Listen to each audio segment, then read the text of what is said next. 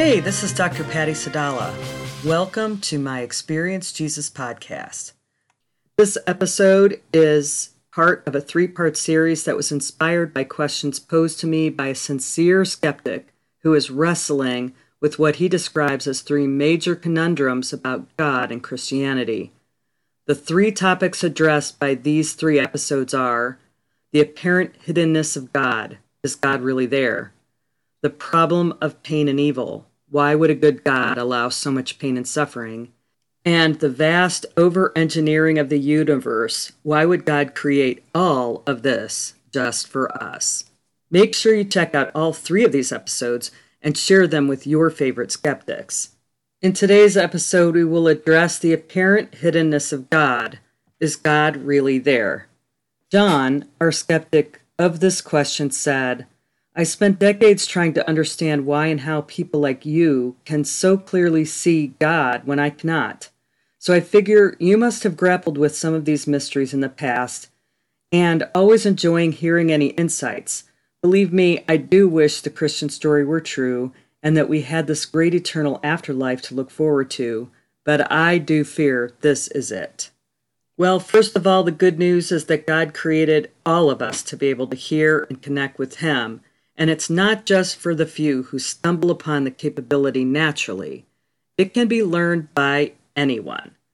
So let me begin by explaining it this way. Let's say there was a very important TV program that you wanted to see, and someone you trusted told you that it was on Channel 8, but it was actually on Channel 3. There was a way for you to verify this information for yourself, but you chose to trust it because this person was supposed to be an expert on locating programs on TV. No matter how much you try to see your program on Channel 8, you would not be able to because it's actually on Channel 3. Was the program not playing, or were you just not seeing it?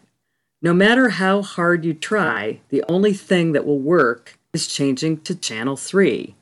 Then it's easy to see, right? You could be mad at the person for giving you the incorrect channel, but you also could have found that information by researching it more carefully yourself. Should you be mad at the TV show for not being where you looked for it in the first place?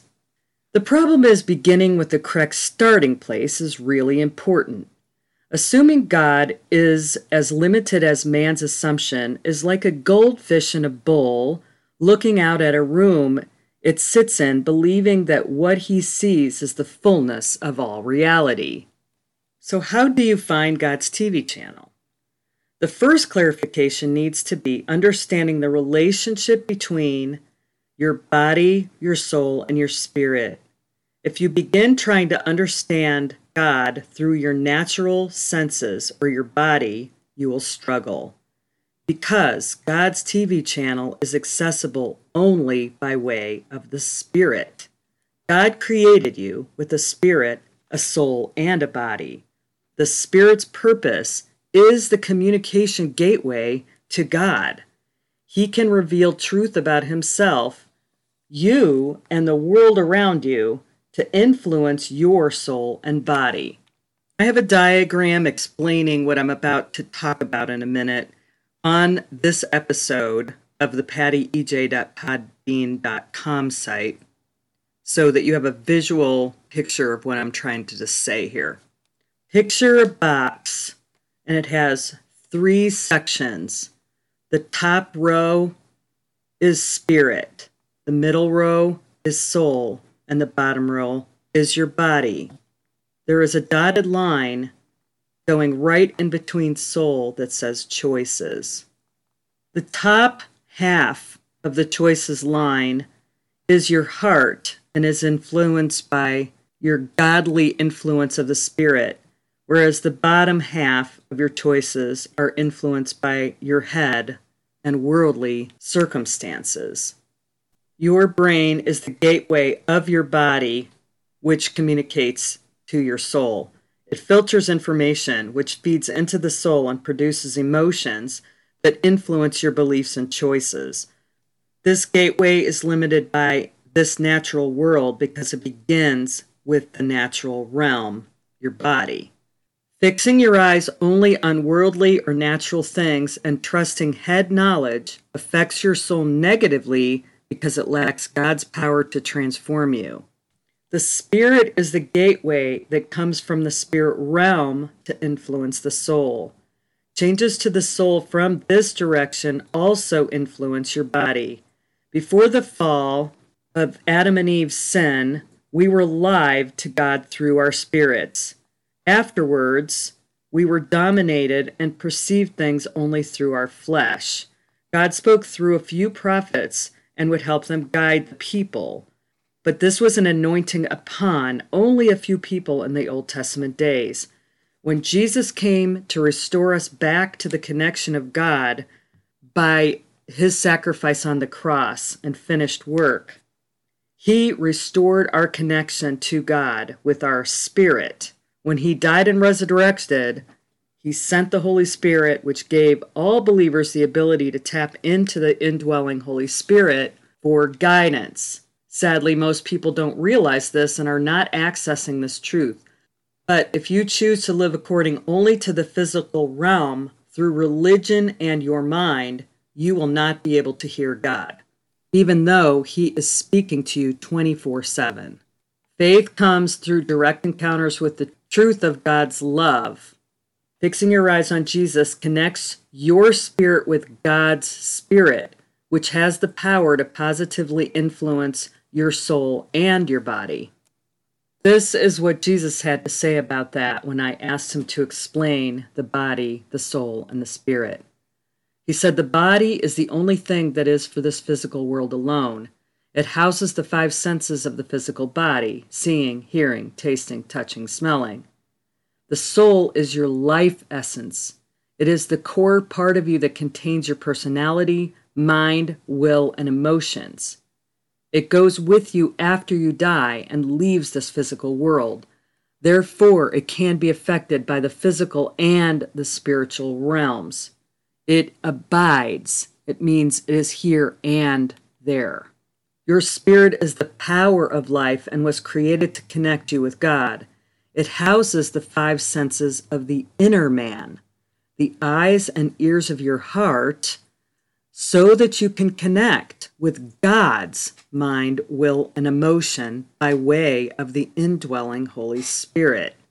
The indwelling Holy Spirit brings with him God's mind, will, and emotion, among other things. When you trust only in your brain and in worldly physical things, you are only engaging the body and the soul.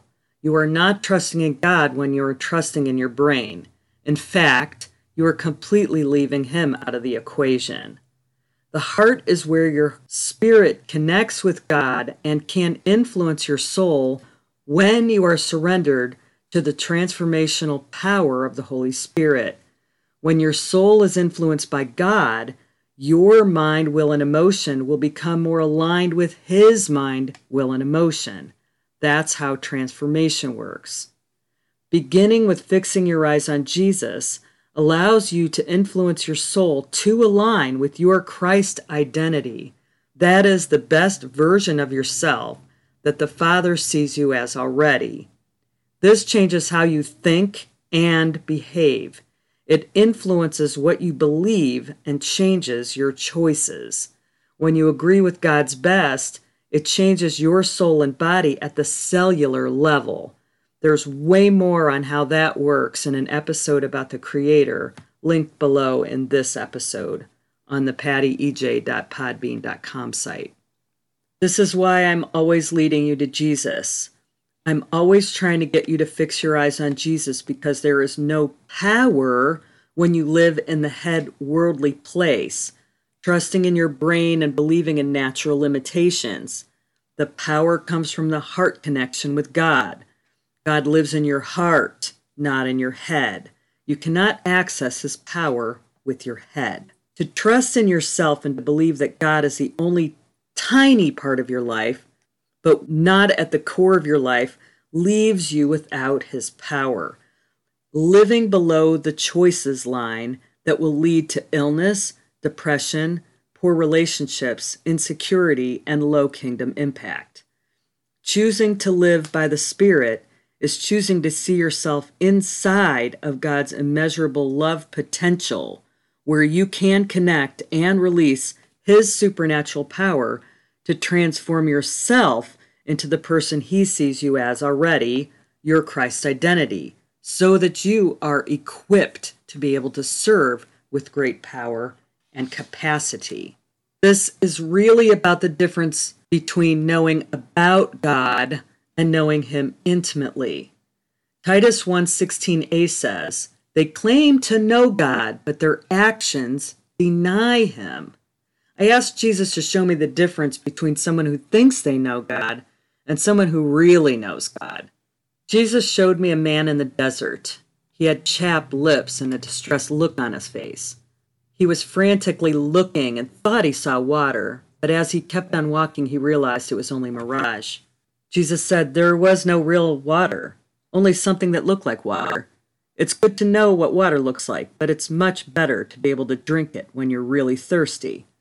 To learn about me is like showing a hungry and thirsty man a picture of a magnificent banquet, but there's nothing to eat or drink. Seeing the picture may bring some benefits, but he is left ultimately unsatisfied. The actual need is unfulfilled. This is what it's like to learn about me. The spiritual need to know me is even stronger than the man's physical need for water. A mirage is an illusion, a trick of the eye caused by light refraction and heat waves. Knowing only about me is a trick too, but it doesn't fool the soul. The soul knows its need for the true God. To truly satisfy the hunger and thirst of your soul, you must drink deeply of the living water. The living water is refreshing, rejuvenating, and restores more than you can see and feel. Come and drink deeply the living water. You must also eat the food of my presence. You must enter the Holy of Holies where you can encounter my presence. I have gained you direct access to the Father by way of the indwelling Holy Spirit because of my work on the cross. Do not neglect this privilege. This is accomplished by you spending time with me Consider John 17:3. This is eternal life, that they may know you, the only true God and Jesus Christ whom you have sent. To know someone is an intimate thing. To know of someone or something implies a knowledge from a distance. It's not my desire for you to know me distantly or haphazardly in a third party sort of way, or only through the work of a pastor or a preacher you cannot know me without personally drawing close to me. It is through steady communion with me, Father, Son, Holy Spirit, that you truly come to know me.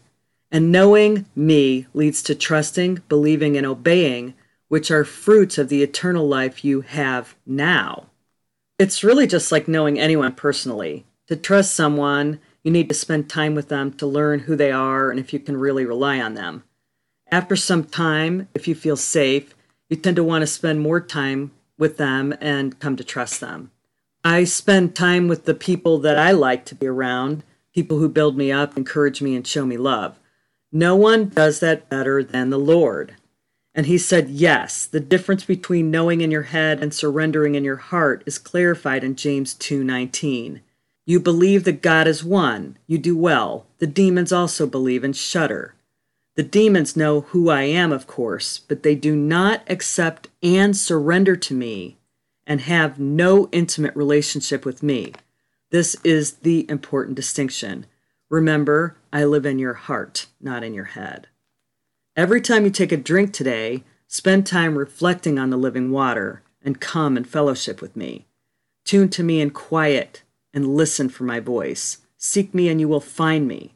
Spend time getting to know me. Ask me to show you things. I certainly have a lot of things to show you. It's my heart's desire to spend time with you.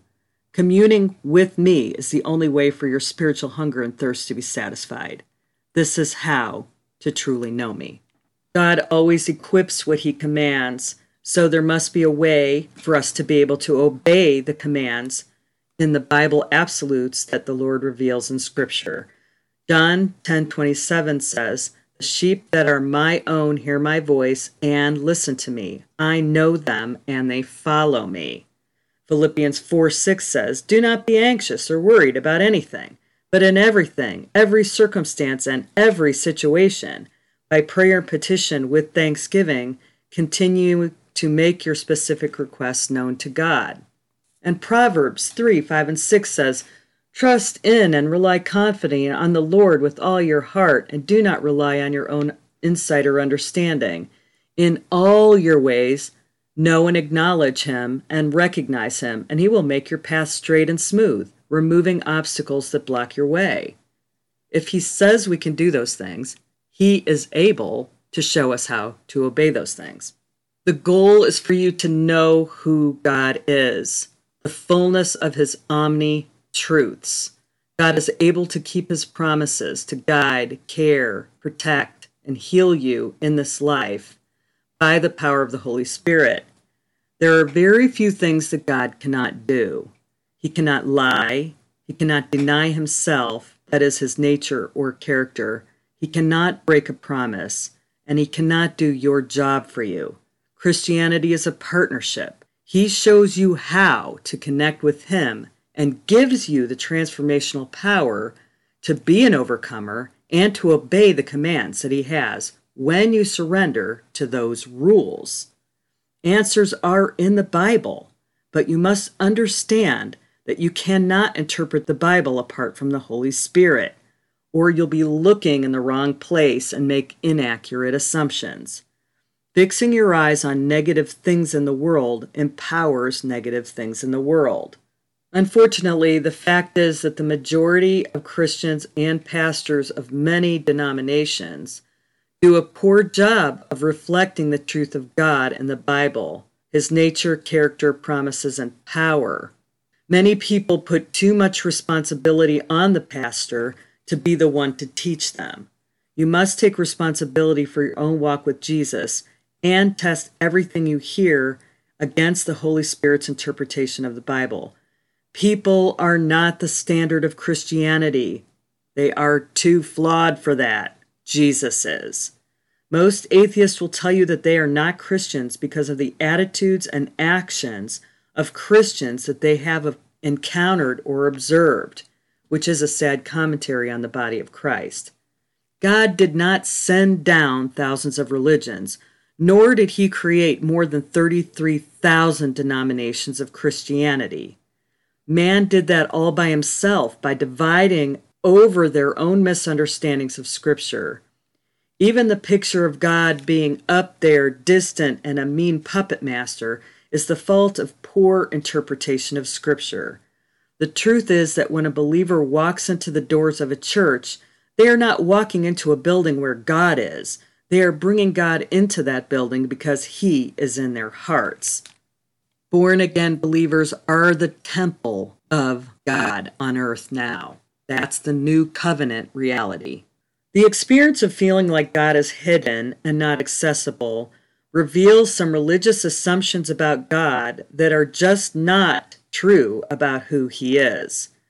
People will say things to me like, Oh, you are so religious, thinking that it's a compliment. And I reply, Actually, I'm not religious at all. You see, religion is people's created worship practices, and true Christianity is about God's relationship with people. The first begins with us, and the second begins with God. If you begin with you, you will wind up with a small, limited, weak, and ineffectual small g God. If you begin with the truth from the Word of God, you know that the Omni God, that is the all powerful, omnip- omnipotent God, the all knowing, omniscient God, the all loving, omnibenevolent God, and the ever present, omnipresent God. When you see things through God's omni perspective, you gain understanding and power to change the world. In his letter to me, John posed the question Did man create God or did God create man? And the answer is that God created man and provided the way for us to know him. But in the misguided search for him, man also created many other gods.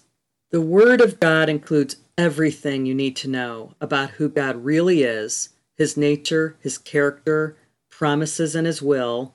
It also includes all the specific ways we can cooperate with Him, who He has created you to be, how to become the best version of yourself. The Word of God is alive and active, but only when you allow the Holy Spirit to interpret it. God equips you to follow every command of God in the Bible and clearly shows you the way. There are 1,200 verses about the Holy Spirit. Those verses show you what He looks like, feels like, what He does for you, how He works, what power He brings, how to release that power, how to become an overcomer and handle every challenge, how to know the conditions of His promises and how to obey them. Yet many denominations preach a gospel of Father, Son, and Holy Scriptures and leave out the Holy Spirit entirely.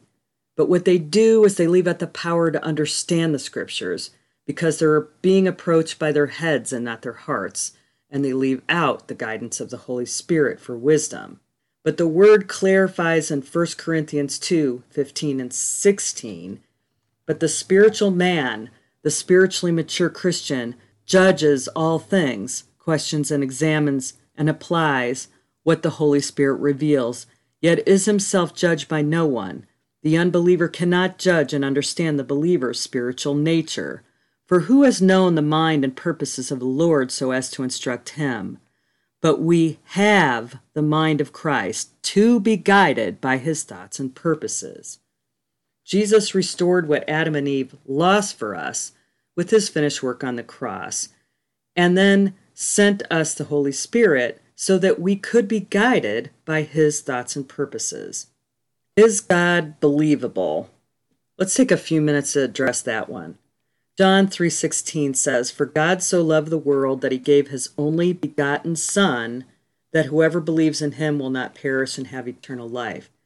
In the Strong's Concordance, the term for only begotten is monogenes. It means unique, properly one and only, one of its kind, no other. Jesus was 100% God and 100% man. Jesus was present at the very creation of the universe. He is the Word that was spoken that caused the entire creation to exist. Jesus also shows up pre incarnate as the angel of the Lord 23 times in the Old Testament. Jesus is the only one in history who could have fulfilled the now known 353 biblical prophecies that were foretold in the Old Testament and confirmed in the New Testament.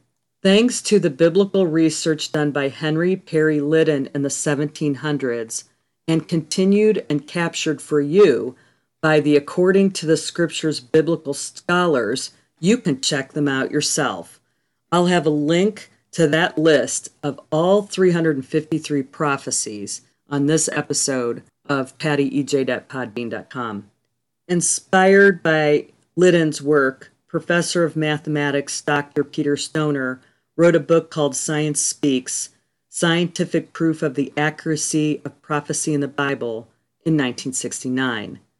Dr. Stoner identified that Jesus fulfilled 29 prophecies in the last 24 hours of his life, and he did the mathematical calculation of the likelihood of one person fulfilling just eight of those prophecies. To understand the magnitude of the reality of one man fulfilling just eight messianic prophecies, Dr. Stoner gave this illustration cover the entire state of Texas 268,820 square miles with silver dollars up to two feet deep. The total number of silver dollars would be 10 to the 17th power. Next, mark one silver dollar so it could be easily identified and put back in. Then thoroughly stir all the silver dollars all over the state Finally, blindfold someone and tell them they can travel anywhere they want in Texas, but they must pick up only one silver dollar. The chance of finding that one marked silver dollar in a two foot deep pile covering the entire state of Texas would be the same statistical chance for just eight prophecies coming true in one man. When I was writing my first Clips That Move Mountains book, I found this incredible clip from Echoing Praise Ministries that still says it better than I could in my own words. I will link that video below in this episode at pattyej.podbean.com site. One of the things I found so interesting about these prophecies was the specificity of them. They were not generalized statements that could have been said about anyone. Because Dr. Stoner did the math based on only eight prophecies, let's look at eight specific fulfilled prophecies from Jesus' life. Sold for 30 pieces of silver, forecasted Zechariah 11:12, fulfilled Matthew 26:14 and 15. His hands and feet were pierced, forecasted Psalm 22:16, fulfilled Luke 23:33 and John 20:25 to 27. His garments were divided and cast for lots, forecasted Psalm 22:18, fulfilled John 19:24. His side was pierced, forecasted Zechariah 11, 1, 12, and 10 to 12 and fulfilled John 19 34 to 37. Buried in a rich man's tomb, forecasted Isaiah 53 9, fulfilled. Matthew 27 57 to 60. Born in Bethlehem, forecasted. Micah 5 2, fulfilled in Matthew 2 1. Born of a virgin, forecasted. Isaiah 7:14, fulfilled in Matthew 1:18 resurrected from the dead, forecasted. Psalm 16, 10, 11, and 49, 15, and fulfilled. Mark 16, 6. Even more remarkable is that some of these prophetic messages were between 400 and 1500 years before Jesus was even born. Was the Lord being a puppet master for all these prophecies to come true? No. He's omniscient, all knowing, omnipotent, and all powerful and he's omnipresent, which means he lives outside of timelessness. He had seen these things happen already. And his omnibenevolence means that he cannot deny his loving nature and balances love, mercy, and justice perfectly. The Father wants you to choose him willingly. Jesus' preferred name for himself was Son of Man. This is because he chose to lay aside his deity and truly lived his entire life as a human, entirely tuned to the Father by way of the power of the Holy Spirit. John 5:19 says, "So Jesus answered them by saying, I assure you and most solemnly say to you, the Son can do nothing of himself of his own accord, unless it is something he sees the Father doing. For whatever things the Father does, the Son in his turn also does in the same way. Jesus lived a perfect life by surrendering to the Holy Spirit's voice and following every action he was given. And that's what we are called to do as believers as well. All right, how do you connect with God practically? We're going to learn how to do that right now. Dr. Mark Virkler, the founder of Communion with God Ministries and Christian Leadership University, wrestled with this exact question that our skeptic John posed for this episode for 11 years before the Lord gave him the four keys to hearing God's voice, which is the dialogue journaling tool that I use in this Experience Jesus podcast and in all of my books to teach people how to connect with God. Just like John, Mark was left brained, logical, and trying to connect with God with his physical brain. We will pick back up on exactly how to do di- dialogue journaling at the end of this podcast. But first, I want you to understand more about what this tool teaches you how to do. And we're going all the way back to Finding God's TV channel. The language of the heart is pictures, stories, music, emotions, thoughts, and metaphors that are all given to you spontaneously.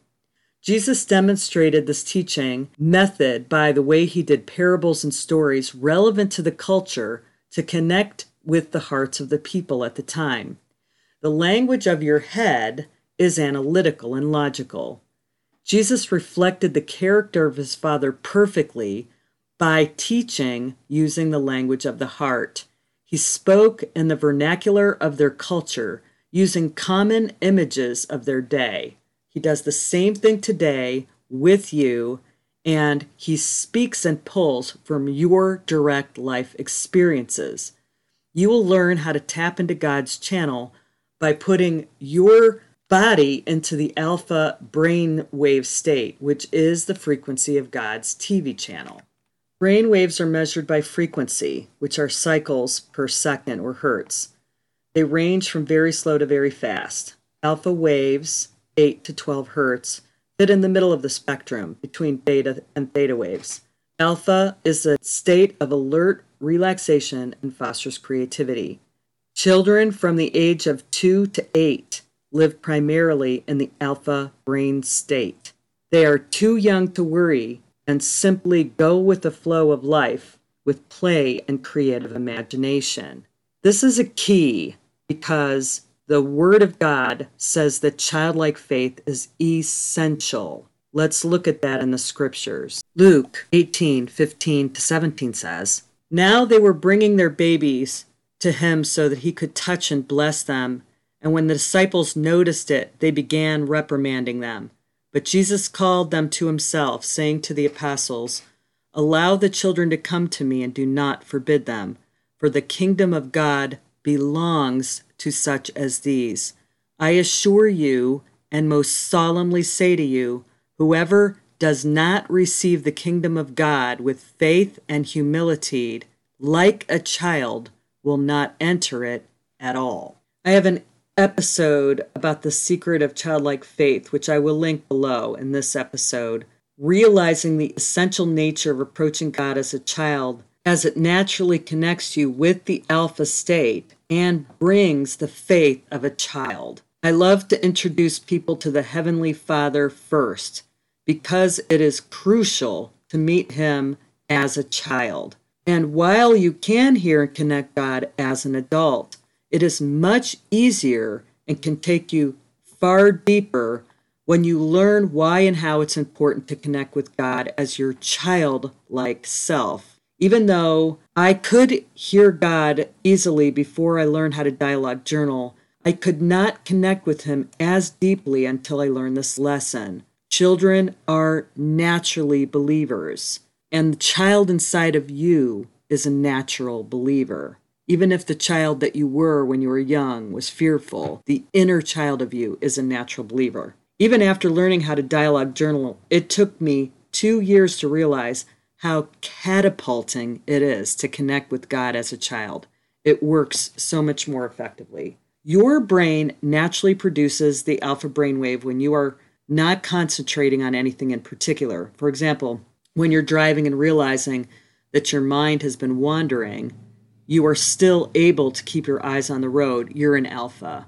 And it's also the dream state. So when you have dreams that you can remember, you were having them in an alpha brain state. The alpha brainwave is one of the factors that helps you to tune into God's channel because it slips you into the spiritual realm. It's your spirit, not your mind or your brain actually connecting.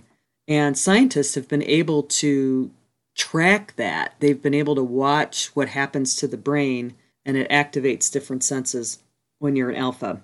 When your brain is producing these waves as part of your encountering experience with Jesus, it is opening the gateway of your spirit. The results can reduce your stress levels, help you feel calmer, more loved, and more importantly, it draws you closer to God. So the alpha brainwave state actually has physical and soul related benefits as well as spiritual ones. The simple statement that summarizes the four keys to hearing God's voice is hearing from God is as simple as quieting yourself down, fixing your eyes on Jesus, tuning to spontaneity, and writing it down. These are the steps that Dr. Mark Virkler calls dialogue journaling. We'll look at them quickly and then we'll show you where it shows up in the Bible. Quiet yourself down is a quieting both externally and internally. Fixing your eyes on Jesus is when you expect to see, hear, and feel and connect to Him. We do not seek other spirits in this process. Tune to spontaneity. That means allowing pictures, thoughts, feelings, music to bubble up without self effort. And then write down what you saw, heard, felt, and thought or sensed. The entire Bible was written by God speaking or showing someone something spontaneously and then writing it down so that others could read it. Habakkuk 2 1 and 2 demonstrates these steps beautifully. Habakkuk was a prophet at the time when the Lord was exiling the Jews to other nations for what would be 70 years. The prophet was perplexed by why the Israelites were being taken away and wanted to talk to God about it. The four key steps are revealed in Habakkuk 2 1 and 2. I will share the verse and then how each verse and how it relates to the four keys. I will stand on my guard post and station myself on the rampart. Habakkuk found a quiet place so he could look up and speak to God. He was posturing his heart to speak to God personally. And I will keep watch to see what he will speak to me. He was looking and listening, looking and listening, expecting to hear from God personally, using the eyes and ears of his heart. And how I may reply when I'm reproved. Habakkuk knew it would be a conversation with God. He knew he would be able to hear God and what he had to say that God would explain something he didn't understand, and that he could reply to God. This is a dialogue. Then the Lord answered me and said, God did reply personally, Record the vision and inscribe it on tablets, so the one that reads it may run. God commanded Habakkuk to write down what he was saying. Writing it down is not just for you to remember, but it is also so that it can be a blessing for others. You know, the entire Bible was either written by somebody receiving something, two thirds of the Bible was through hearing in their spirit and writing it down, and one third was through the eyes of their heart through dreams and visions. Once you know how to do this, any question you have of God, He can personally answer you. Receiving words, pictures, feelings, music all spontaneously, and receiving it in faith and then testing it afterwards to make sure that it confirms with the will of God found in the Word of God. That's how you know that you're talking to God. If you're not in the Word of God and allowing the Holy Spirit to interpret what you're doing, you will not be sure that the voice that you're hearing is actually God. But the good news is that if you posture your heart to seek God and not other spirits, He will answer. In fact, He is speaking continually. All you're doing is changing the dial so that you can tune in to hear him. You just need to seek him in childlike faith so that you have an open heart to receive. And then make sure to test it against scripture. It is always advisable to have some spiritual advisors who are ahead of you in this area that can help you confirm that what you're doing is hearing from the Lord. But let's take a few moments to talk about how to know what his voice even sounds like. God's voice is going to sound like his names, his character, and his promises. His character can be found in Galatians 5 22 23. But the fruit of the Spirit, the result of his presence within you, is love, unselfish concern for others, joy, inner peace, patience, not the ability to wait, but how we act while we're waiting, kindness, goodness, faithfulness, gentleness, and self control. Against such things there is no law. The enemy will sound like his names and character. He is a liar, he steals, kills, and destroys. Any self deprecating thoughts that take you down are not your thoughts, they're the enemy's thoughts. And the word says to take every thought captive. 2 Corinthians 10:15 says, "We are destroying sophisticated arguments and every exalted and proud thing that sets itself up against the true knowledge of God." and we are taking every thought and purpose captive to the obedience of Christ. Your voice sounds like logic, analytical, and is limited by worldly information and beliefs. There are 18 verses that show you that when believers are connected with the Holy Spirit, they are empowered to share the gospel with signs, wonders, and miracles. There are other episodes about how to pull down miracles how to walk out your healing, how to understand the manifestation gifts of the Holy Spirit, about the baptism of, of the Holy Spirit that opens the doors of those gifts in your heart. But we don't have time to bunny trail on those. You can find those links below on this episode. All of that to say that the life of the born again believer should be reflecting God's love and his power. Acts 4 29 to 30 says, And now Lord, observe their threats, take them into account, and grant that your bondservants may declare your message of salvation with great confidence, while you extend your hand to heal with signs and wonders, attesting miracles take place through the name and authority and power of your holy servant and Son, Jesus Christ. If you think God is hiding, he's hiding in plain sight. If you consider there is much more information in the Bible about how he works and what he can do through you when you learn the truth about how spiritual matters actually work. I also want to address counterfeits. In case you're worried that what we're talking about here sounds a little bit too much about what New Agers do. Let's talk for a moment about that. Why do you think counterfeiters don't bother with $3 bills? Well, it's because they're not real or they're not valuable. Satan is only going to counterfeit something very valuable and very real. Many denominations of Christianity are so afraid of the spiritual realm that they leave out the Holy Spirit from the Trinity and preach a watered down gospel of Father, Son, and Holy Scriptures. But without the Holy Spirit to interpret the scriptures, you will wind up reflecting a faith without God's love and without his power. With this weak gospel and not a true picture of the omni God of what Jesus purchased for you on the cross, you will live below the life that God died for you to have and the Father sees you as already, nullifying the work on the cross in your life. If there was a counterfeiter taking money of real denominations, would you be too afraid of money altogether, or would you make sure you could spot the fakeness of a counterfeit so that you could confidently still participate in the money system? But this is what many do. They throw the baby out with the bathwater, throwing the Holy Spirit out of the Trinity. They don't know their God, and they don't know who He is well enough to spot the counterfeits. The result of that error is they do not know who they are in Christ. Satan counts on that. His goal, if he can't keep you from heaven, is to absolutely limit your fruit bearing in this life, the impact that you have for the kingdom, and even your faith, hope, and joy. The truth is, when you know how easy it is to connect with God in the Spirit, you can confidently ask Him any question you have on your heart, and He will answer you directly. Before we do our direct encounter with Jesus today, I want to show you that you have the eyes and ears of your heart to be able to practice doing this with me today. God has designed and created everyone with eyes and ears of your heart. You use them every day, you just never realize that's what they were. So, the first one I want you to practice is the eyes of your heart. So, I want you to close your eyes and I want you to picture your kitchen I want you to scan the room. Um, I want you to walk over to the sink and I want you to turn it on. I want you to put your hand in the water and feel it.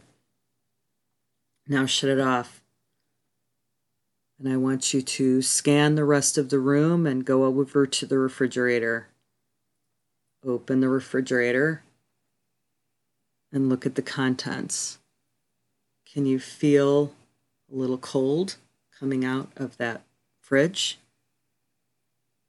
Okay, now shut the door. Hopefully, you had no trouble following those instructions and you were able to see in the spirit. Now, I'm sure it wasn't as clear as if your eyes were open, but you did have impressions. The reason we do this exercise is that's about the level. We're managing expectations. It's about how clearly you'll be able to see in the spirit. Okay, we're going to try hearing with the ears of your heart now. And what I want you to do is I want you to sing happy birthday in your mind. I want you to just sing the song. Were you able to hear yourself do that? I bet you were. That was the ears of your heart. It really is that simple. So as I talk you through a Jesus encounter, I'm going to set the stage for you a little bit to get you in the alpha brain stage, to get you rolling. And as soon as I connect you with Jesus, my hands are off the wheel and he completely takes over.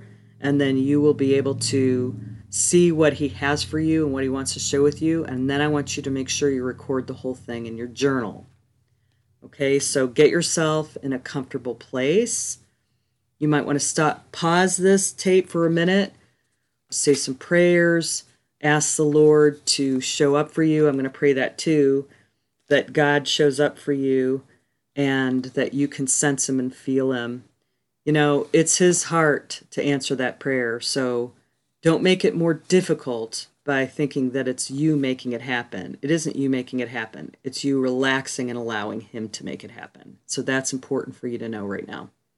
So when you're ready, come back and we will actually go into this whole thing. Okay, so I want you to take a couple deep breaths. Make sure you're in a comfortable place, no one to disturb you. And take a few moments. If there's anything distracting on your mind, pick a piece of paper, write down those things, and your mind will let them go. We're going to begin after we take a few breaths, breathing in and out, relaxing your body. I want you to see yourself as a child. Look at your hands and your feet. You're between the ages of four and eight years old. Pay attention to what you're wearing. And just feel what it feels like to be a kid again, just for a second. All right, now the next thing you see is an elevator. And we're going to be paying attention to every sense, what we see and hear and feel and think. I want you to push the elevator button. The doors open, and you walk inside the elevator. There's only one button on the elevator. It's really big and it just says Jesus. You push the Jesus button, the doors close, and now you feel the movement of the elevator moving you. You've got some excitement about it. When the doors open, they open to a beautiful, beautiful place. I want you to step out of the elevator and start to explore this place.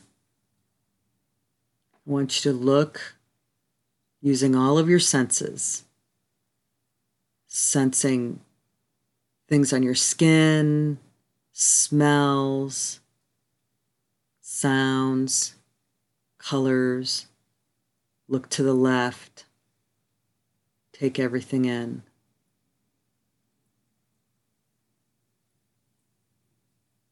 Then look to the right. All that you see and hear and feel. Look up.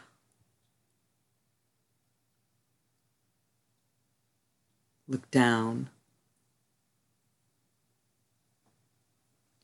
And then when you turn around, you see Jesus walking toward you with a big smile on his face. He's so happy you're there. He's so excited to see you. He picks up your little body and he swings you around. and you're just delighted. He gives you a kiss on the forehead, and then he puts you down, and together you begin to explore your place. And he speaks to you about how he feels about you, why he created you, and just enjoy his presence. Ask him anything on your mind Keep the conversation going. Let him take you on a great adventure in the special place. And then write the whole thing down in your journal. Take all the time you need. Pause this recording and then come back after you have recorded your experience. Well, I hope you and Jesus had an amazing time and that you really got a sense of the realness of God and that you were able to get the question answered about is God really there for you? And I hope you will also make sure you listen to the next two episodes in this series and also any of the episodes that have been referenced to go deeper on the topics we've already discussed. If you have never accepted Jesus as your Lord and Savior, and your heart is prompted to do that now, or if you are already saved, but you have fallen away and want to rededicate your life, at this time, in your own way, just simply say, Lord, I want you in my life. I give my heart to you. Please come in, bring the Holy Spirit, and show me the way to how to live the life that you have created for me before the foundations of the earth were laid. I surrender to you, and I welcome you now to become my Lord and Savior. Thank you for what you accomplished for me on the cross, and I praise you and honor you in Jesus' name. Amen. If you have prayed that prayer with a sincere heart, welcome to the family of God, and God bless your journey. And I hope you will join us on this podcast adventure. Follow this podcast and forward it to others that you think may be blessed by it. And check out all the links below. They are designed to take you deeper. I thank God for you and bless you in Jesus' name.